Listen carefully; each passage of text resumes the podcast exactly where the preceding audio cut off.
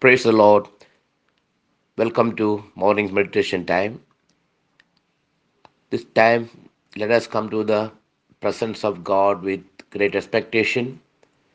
Today's meditation, we will read Luke chapter 23, verse 34.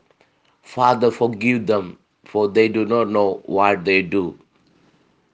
This beautiful sacred saying was one among the seven statements Jesus made in the cross while he was going through suffering and pain, unbearable pain. He declared these sayings to the mankind. This is the gospel message. Gospel is the message of God's forgiveness that God want to forgive the sinners. God demanded the disciples to preach repentance and remission of sins throughout the world. That is the purpose of Jesus coming to the world. God's forgiveness is important for us. He primarily forgives the sinner and their sins also. We are not sinners because of sin. We are sinners, so we are sinning. God is dealing with the root cause, not with the effect. So God want to remove the sin from us, and God wanted that we should confess our sins. If we are confessing our sins, God is faithful to forgive, and the blood of Jesus Christ cleanses us from all our iniquity. See, Jesus hanging on the cross between two thieves, between heaven and earth, between God and man. He paid the penalty of all our sins. We all sinned and come short the glory of God. We are not presentable before God, but God Almighty made a sacrifice for us, and our sins are remitted as if they were never, never committed. This is called justification.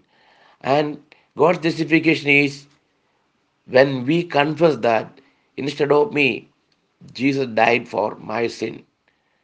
So when we ask forgiveness, the Father God forgive our sins. And the blood of Jesus Christ cleanse from all our iniquity. Our sins God forgives and make you and me as saints. Because God have the authority to forgive sins. God is so loved the world that he gave his only begotten Son, that whosoever believeth on him should not perish, but have everlasting life. We need that everlasting life because we are the children of the living God. Can we accept the love of Jesus Christ? Can we accept Lord as our Savior and Redeemer? He died for you and me. He paid the penalty of all our sins. Such a love we can never see anywhere. This is the love of God and forgiveness. Today, freedom and forgiveness is there. Our Lord Jesus is still praying to Father, Father, forgive them.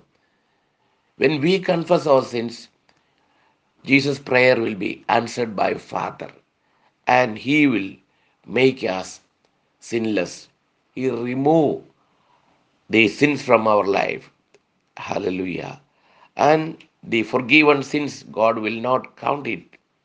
The forgiven, confessed sins are forgiven, and sins forgiven are forgotten forever. So, such a love of God waiting for each and every sinner. Today, world is full of sinners. We can see people inside as well as outside. All are prisoners of sin. People are under the bondage of sin, but there's cleansing power in the blood of Jesus. Our Lord is waiting for each and everyone to come to Him. Jesus is declaring, Come unto me, all those who are heavy laden, all those who are sinners, I will give you freedom. I will deliver you from your darkness. Yes, because of the sin, we have the burden of sin as well as sickness and tension. What all things we are bearing today is the consequence of our sin. But good news is that Jesus is ready to forgive us. He is asking, Come unto me, my children, I will forgive you.